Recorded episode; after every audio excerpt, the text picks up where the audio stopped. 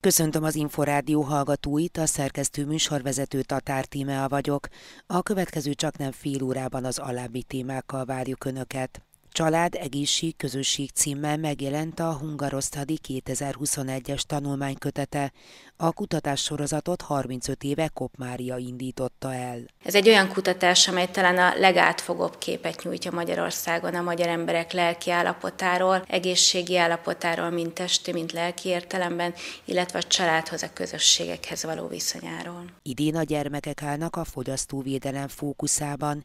Számítani lehet például a gyermek is sítából táborok fokozott ellenőrzésére is. A gyermekek részére szervezett táborok díja az infláció miatt is különösen gyakran igen magas, így a szülők a biztonság garantálása mellett joggal várják el, hogy a termékeket megfelelő színvonalon tudják megvenni, és a szolgáltatások is megfelelő színvonalúak legyenek. Elindult az idei Ficsak Szülőakadémia. Első alkalommal a pozitív megerősítés is jutalmazás, a következetesség és következmények volt a téma. Pozitív megerősítés az arról szól, hogy amikor a gyerek valami olyat csinál, ami számunkra akkor éppen jó vagy kívánatos viselkedés, így szoktuk hívni, akkor abban megerősítjük, visszajelzünk neki, és ezáltal erősítjük az ő énképét, az ő kompetenciáit, az ő értékességérzését. Család, egészség, közösség címmel megjelent a Hungarosztadi 2021-es tanulmánykötete, a Kop Mária Intézet a népesedésért és a családokért, valamint a Semmelweis Egyetem magatartástudomány Tudományi Intézetének együttműködésében.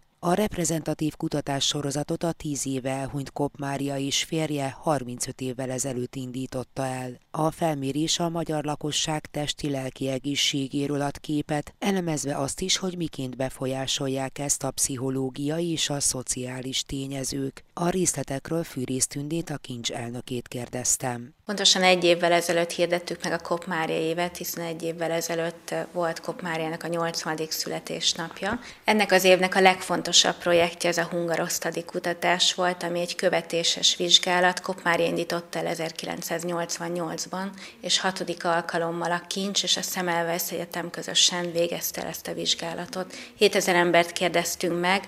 Ez egy olyan kutatás, amely talán a legátfogóbb képet nyújtja Magyarországon a magyar emberek lelki állapotáról, egészségi állapotáról, mint testi, mint lelki értelemben, illetve a családhoz, a közösségekhez való viszonyáról. Mi mindenre fókuszál maga a kutatás, illetve hogyan sikerült ezt átemelni magába a kiadványba? Három témaköré fókuszáltunk, egyrészt a, a családhoz való viszony, a közösségekhez való viszony, illetve az egészségi állapottal kapcsolatos tanulmányok találhatók meg ebben a kötetben, összesen 28 darab tanulmány, és azért érdekes ez a könyv, mert ez egy közös munkának az eredménye. A tanulmányok többségét a Kincsnek, illetve a Szemelvesz Egyetemnek a munkatársai közösen írták, és ezek a a témák tulajdonképpen minden tanulmányban valamilyen módon megjelennek, tehát nagyon nagy a szinergia a témák és a, az írások tekintetében. Bár tudom, hogy nehéz kiemelni, hiszen egy meglehetősen vaskos kötetről és sok tanulmányról van szó, de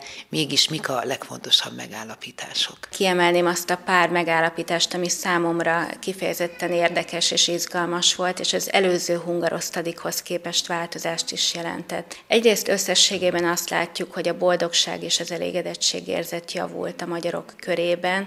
Az is szerintem nagyon fontos, hogy most már nincs olyan nagy különbség a férfiak, illetve a nők között a lelki egészség szempontjából, tehát a, a nőknél nagyobb mértékben javult ez a mutató, vagy ezekre utaló mutatók, ami azt jelenti, hogy a, a nők megbecsültsége az talán növekedett is az elmúlt években Magyarországon. Ami számomra különösen izgalmas, hogy Budapest, illetve a vidék közötti nagy különbség már egyáltalán nem látszódik, és látható az, hogy a lelki egészség mutatói ma már a vidékieknek sok esetben jobbak, mint a budapestieknek. A család szerepét illetően milyen változásokat észleltek így az elmúlt évtizedekben, mondhatjuk ezt? Ezt már Kopp már és többször bemutatta a kutatásaival, hogy a családnak, a jó házasságnak egészségvédő szerepe van. Ez most is egyértelműen látható a mi adatfelvételünk alapján is. Tehát ez újból megerősödött, hogy a családok támogatása az egy hosszú távú befektetés, az hozzájárul ahhoz, hogy Magyarországon harmonikus, kiegyensúlyozott családok működjenek, ami összességében a társadalmunkat is egészségesebbé teszi. Fűrész Tündét, a Kopmária Intézet a népesedésért és a családokért elnökét hallották. Családi Hét. Az Inforádió család és ifjúságügyi magazin műsora. 2023-ban a gyermekek állnak a fogyasztóvédelem fókuszában. A Fogyasztóvédelmi Hatóság a gyermekek védelmében különösen a tisztességtelen kereskedelmi gyakorlatokkal szemben kíván fellépni.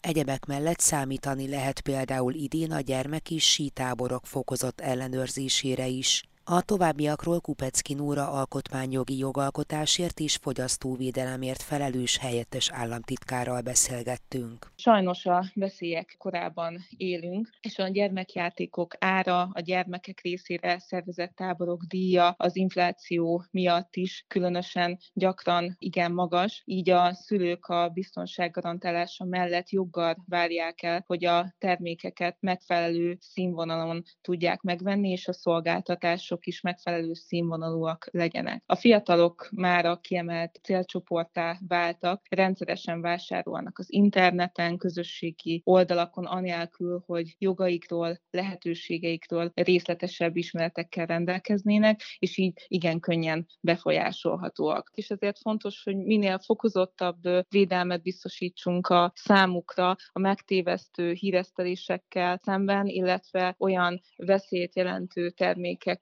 vásárlása ellen, ami rájuk veszélyesek, vagy az ő egészségükre, biztonságukra veszélyesek. És ezért ők kiemelt szerepe bírnak az idei ellenőrzési tervünkben. Mit tapasztalnak, hogy milyen termékek, vagy milyen, milyen fórumok azok, ahol leginkább fenyegetve vannak fogyasztóként a gyerekek? Ugye attól is függ, hogy milyen korcsoportról beszélünk, hogyha fiatalabbakról beszélünk, akkor ugye a gyermekjátékok tekintetében nagyon fontos termékbiztonsági jogi oldalról fogyasztóvédelmi kollégák számára a piacfelügyeleti ellenőrzések során a gyermekjátékoknak a biztonságának az ellenőrzése, hiszen ugye a gyermekek ezeket kézbe veszik, szájba veszik, és nagyon fontos, hogy olyan kisméretű alkatrészek okozta veszélyek ne legyenek, amitől esetleg megfulladhatnának a gyermekek. De például nagyon sok olyan gyermekjáték van, babakocsi van, játékkerékpárok és rollerek, amik, ha nem megfelelő módon készültek és kerültek forgalmazásra, azok veszélyesek lehetnek a gyermekek számára. Vagy például farsangi állarcok lehetnek tűzveszélyesek, akár vagy sérülésveszélyesek, amik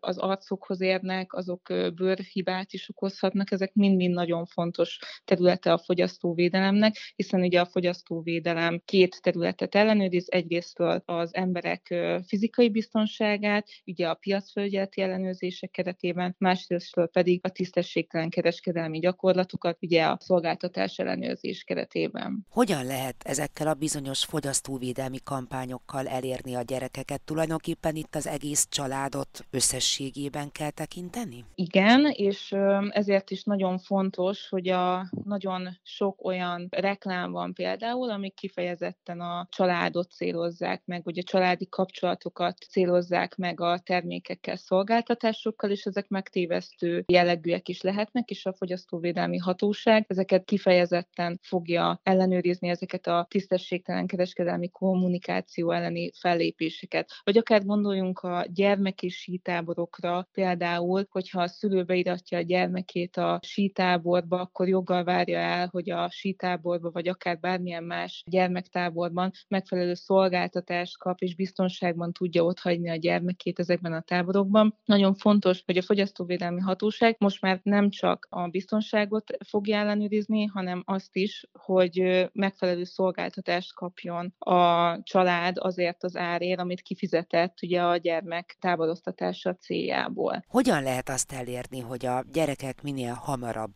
tudatos fogyasztóvá legyenek? Őszintén szólva a fogyasztói tudatosság növelése érdekében álláspontom szerint nagyon fontos megfelelő üzenetközvetítő csatornáknak a megtalálása, hogy minél szélesebb körben elterjedjen, és minél szélesebb körben tudatosuljon, minél több ember számára, így a fiatalok számára is a fogyasztói tudatosság fontos témája. Éppen ezért nagyon sok fórumon is igyekszünk jelen lenni, ezért hoztuk létre a többek között a Facebook oldalamat is, illetve TikTok oldalamon is nagyon sok fogyasztói tudatosságra vonatkozó tippet és hasznos tudnivalót hoztunk meg, főleg azért, hogy minél több fiatal számára elérhetővé váljanak ezek a hasznos információk. Látogatást tettünk középiskolákban, és természetesen az egyetemeken is nagyon sok fiatallal beszélgettünk a fogyasztói tudatosságról, és a jövőbeni céljaink közé tartozik az, hogy minél több fórumon és minél több lehetőséget kihasználva jussunk el a fiatalokhoz is, illetve az egész lakosság számára tudjunk hasznos információkkal szolgálni. Milyen hozadéka, eredménye lehet annak, hogyha valaki már fiatalon vagy gyermekkorban tisztában van a veszélyekkel, és már fiatalon tudatos fogyasztóként tud fellépni. Amellett, hogy saját maga is jól jár, hiszen meg tudja védeni magát a rossz hiszemű, illetve megtévesztő kereskedői magatartásoktól, és ő ki tudja szűrni a veszélyeket, és ezáltal jó helyzetbe kerül. Ez a fiatal nem csak saját maga életét tudja megkönnyíteni, hanem a kortársai figyelmét is fel tudja hívni ezekre a veszélyekre, illetve szüleit, nagyszüleit is tudja tudatosítani a fogyasztói problémák témakörében, és megoldást is tud szolgálni a saját családjának, és őszintén szólva én abban bízom, hogy a fiatalok mindezt a tudást, mindezt a szemléletet tovább tudják örökíteni majd a saját családuk számára, és ezt követően ez már nem is lesznek új információk, hanem mindenki számára evidens dolgok lesznek. Mi mindenre számíthatnak a fiatal fogyasztók így 2023-ban, annak keretében ugye, hogy ők vannak az idei fókuszában? Az éves ellenőrzési tervünk a www.fogyasztóvédelem.kormány.hu weboldalon megtalálható. Minden hónapra vonatkozóan meghatároztunk főbb területeket, hogy miket fogunk ellenőrizni, mint fogyasztóvédelmi hatóság. Ellenőrizzük ugye a táborokat, sítáborokat, a magyar nyelv használatot a reklámok témakörében, illetve gyermekjátékokat, szezonális ellenőrzések lesznek, a reklámok, illetve kereskedelmi kommunikáció ellenőrzését szintén ellenőrizni fogja a fogyasztóvédelmi hatóság az alkoholfogyasztás visszaszorítását szolgáló jogszabályi rendelkezések érvényesülését is. Létezik-e olyan platform, ahol akár a szülő, akár mondjuk egy nagyobb gyerek saját maga is bejelentheti, hogyha fogyasztóként valahol valamilyen ránézve negatív dolgot tapasztalt? Természetesen a www.fogyasztóvédelem.kormány.hu weboldalon minden információt meg lehet találni, és bármelyik kormányhivatal számára is lehet írni, ugye, mint fogyasztóvédelmi hatóság, de nekünk az igazságügyi minisztériumhoz is lehet címezni az e-maileket, hiszen mi is továbbítjuk, és igyekszünk minden fogyasztói panaszt elintézni és megnyugtatóan rendezni. Kupecki Núrát az igazságügyi minisztérium alkotmányjogi jogalkotásért is fogy fogyasztóvédelemért felelős helyettes államtitkárát hallották. Családi Hét. Az Inforádió család és ifjúságügyi magazin műsora. Elindult az idei Ficsak Szülőakadémia.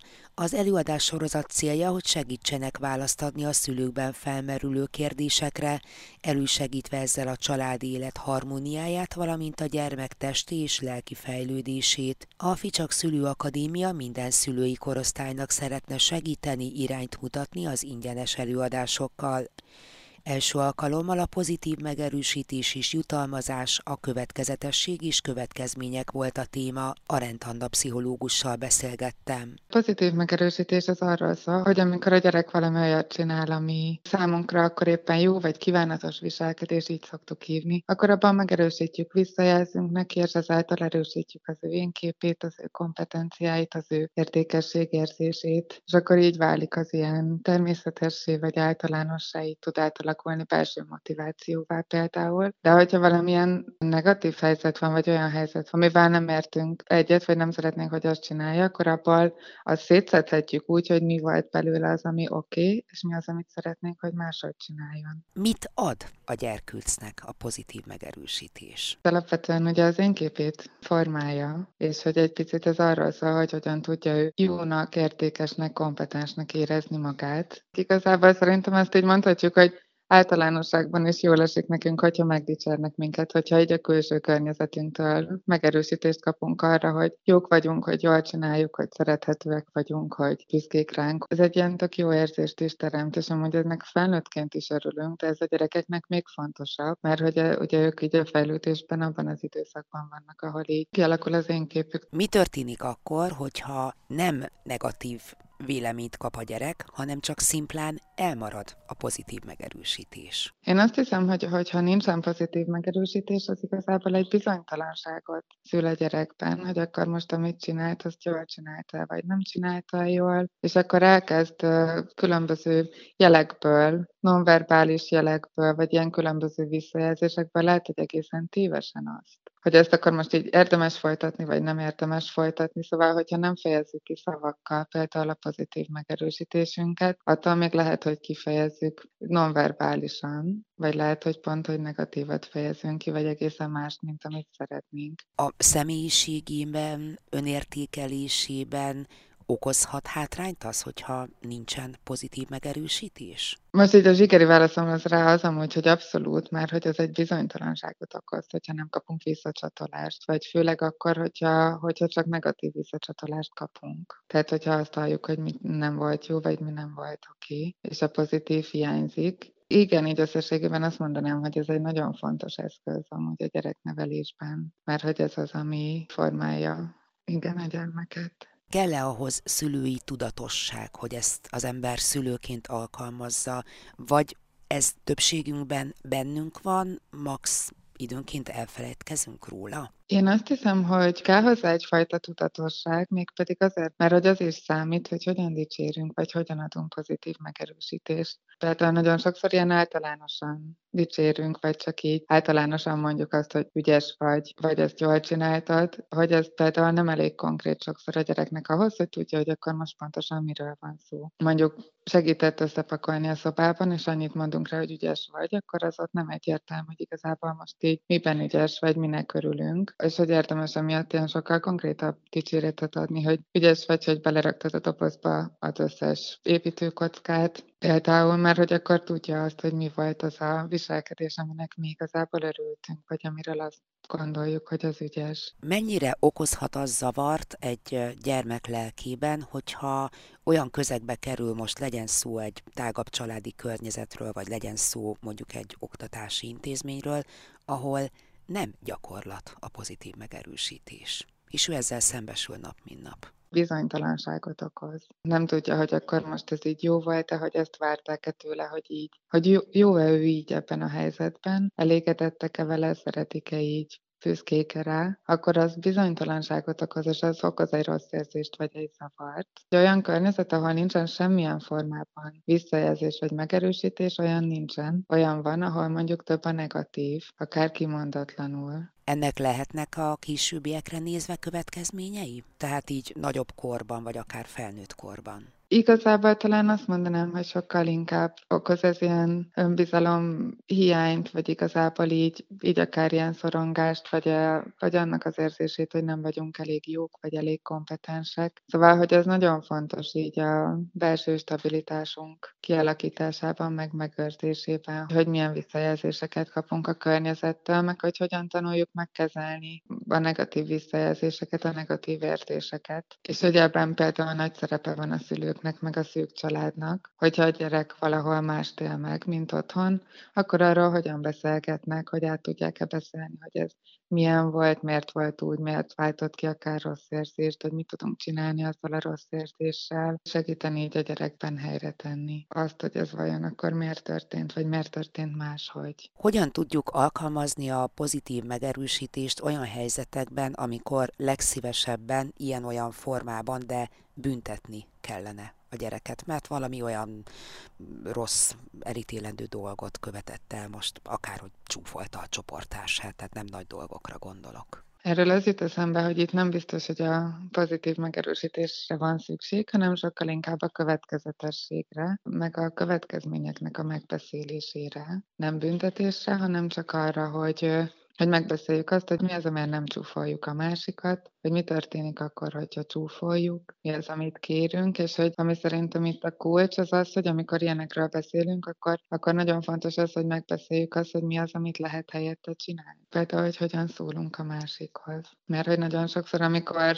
megbeszéljük, hogy mi az, amit ne csináljunk, vagy hogy hol vannak a keretek, akkor ott így elveszünk valamit a gyerektől, úgymond egy viselkedést, amit ő éppen csinál, és egy jó, hogy ott van helyette valami. Szóval pozitívba forgatjuk. És akkor itt a pozitív megerősítés úgy jön a képe, hogyha utána látjuk, hogy a gyerek akkor mondjuk csúfolódás helyett kedvesen szólt hozzá, vagy akár nem mondott semmit, mert azt beszéltük meg, hogy akkor, hogyha nem tud kedveset mondani, akkor nem mondjon semmit, és látjuk, hogy ez történik, akkor ebben erősítjük meg pozitívan, hogy milyen jó, hogy erre odafigyelt, hogy ez nagyon jól csinálta. Mit tapasztal egyébként így a mindennapokban? Mennyire általános, mennyire elterjedt most akár a szülők, akár mondjuk a óvodapedagógusok, tanítók körében a pozitív megerősítés? Én azt látom, hogy így a mai gyereknevelésben ezen nagyon nagy hangsúly van, és azt hiszem, hogy ez nagyon jót is tesz a gyerekeknek. Én az óvik, amiket látok, ott abszolút sok pozitív megerősítés van, meg hogy így ebben a fókuszban nevelik a gyerekeket. Meg azt hiszem, hogy a szülőknél is ez egy ilyen elég fontos nevelési eszköz. Így egyre inkább tudatosabbá vált a szülők köré szépen, hogy erre fontos odafigyelni. Meg hogy az jó, hogyha dicsérünk, de nem mindegy, hogy hogyan tesszük ezt, hogy hogyan erősítünk meg pozitívan, mert hogy az is nagyon fontos például, hogy tényleg olyat dicsérjünk meg, ami dicséretre méltó, vagy hogy is mondjam, szóval, hogy így például mindenért